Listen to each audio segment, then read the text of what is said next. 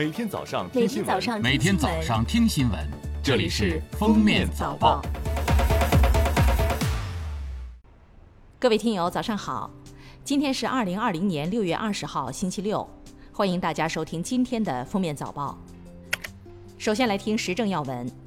十九号，国务院联防联控机制召开新闻发布会，介绍低风险地区、夏季重点地区、重点单位、重点场所新冠肺炎疫情常态化防控相关防护指南有关情况。防护指南强调，要坚持做好日常防护，如通风换气、减少聚集、注意手卫生、分餐、一米线、农贸市场、影剧院、游艺厅、网吧、交通工具等相对封闭场所及公共场所的服务人员需佩戴口罩。宾馆、影剧院、养老院、学校等要坚持体温检测。海关总署卫生检疫司副司长宋月谦表示，世界卫生组织认为，根据以往冠状病毒引发的疫情调查经验，没有通过食品消费向人类传播的案例发生。联合国粮农组织和世界动物卫生组织均认为，食品贸易传播新冠病毒的风险极低，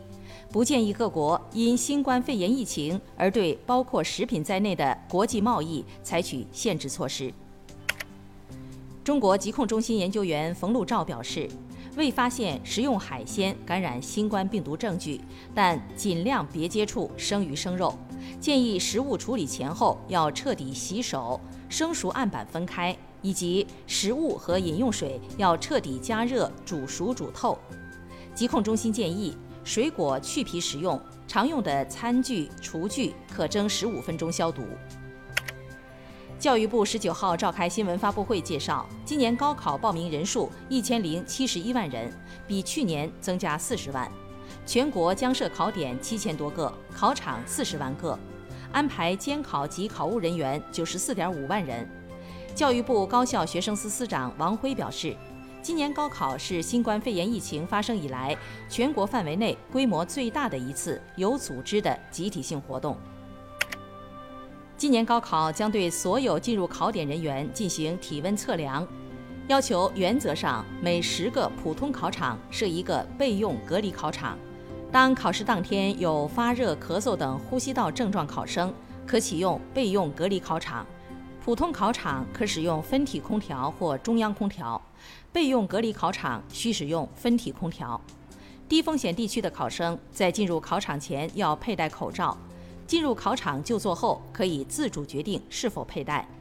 备用隔离考场和中高风险地区的考生要全程佩戴口罩，工作人员和监考人员全程佩戴口罩。公安部治安管理局副局长张佐良十九号介绍，今年高考期间，公安机关将开通服务考生的三个绿色通道：一是居民身份证办理绿色通道。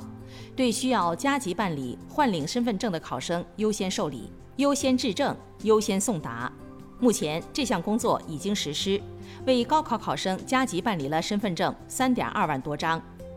二是护考绿色通道，高考期间各地执勤民警将为忘带身份证、准考证、遇到交通拥堵等困难的考生提供应急通行便利，帮助考生准时到达考场。三是救援绿色通道，对发生故障和交通事故的送考车辆，执勤民警将迅速出警，快速处理，必要时帮助联系车辆转送学生。十九号，国家林草局、农业农村部就国家重点保护野生动物名录征求意见稿向社会公开征求意见。根据野生资源的变动情况和最新的研究成果，两部门拟对现行名录进行调整。如中华凤头燕鸥、勺嘴鹬、长江江豚等拟升级或新增为国家一级保护物种。黄胸鹜在鸟类贸易中占有很大份额，由于错误地宣传其药用功效，遭到过度捕猎，造成野生种群数量大幅下降，引起国际社会的广泛关注。考虑将其新增为国家二级保护动物等。下面是今日热点事件。近日。中国发展基金会发布报告预测，到2022年左右，中国65岁以上人口将占到总人口的14%，由老龄化社会进入老龄社会。报告称，若以六十岁及以上作为划定老年人口的标准，到二零五零年，中国将有近五亿老年人。为普及游泳安全知识技能，提高学生身体素质、急救能力，遏制学生溺水事件，六月十八号，江西新余市水花行动启动仪式举行，在全市小学四年级适宜游泳的学生中，普遍开展免费游泳技能培训。到二零二二年，基本实现全市小学毕业生掌握游泳技能。近来，消毒酒精成为居家出行必备，不少人习惯将酒精放在车里。随着气温慢慢升高，这可能带来火灾隐患。汽车仪表台在太阳炙烤下，最高温度可能达到八十到九十摄氏度。如果酒精瓶发生形变，酒精流出形成蒸汽，极易产生火灾风险。十九号，滴滴顺风车发布公开信称，截至目前，顺风车已陆续在全国三百个城市重新上线试运营，并将在六月二十三号起恢复跨城服务。其中，北京等部分受疫情影响的城市暂时不会开放跨城服务。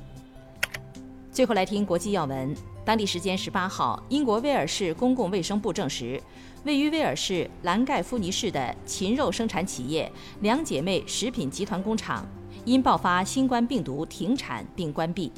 目前，该工厂有五十八例确诊病例，五百六十名员工将全部接受新冠病毒检测。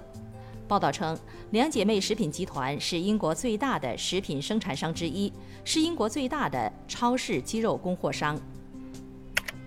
据韩媒报道，韩国总统文在寅十九号受理统一部长官金链铁的辞呈。当日，韩国青瓦台发言人表示，文在寅于当地时间十九号十时四十分左右，根据金链铁的辞意批准了其免职案。韩国统一部长官金链铁十七号曾表示，将辞去统一部长官一职，为朝韩关系恶化负起一切责任。当地时间六月十八号，意大利国家高等卫生研究院在官网发布报告指出，在意大利北部城市米兰和都灵十二月的废水样本中检测出了新冠病毒的遗传物质。感谢收听今天的封面早报，明天再见。本节目由喜马拉雅和封面新闻联合播出。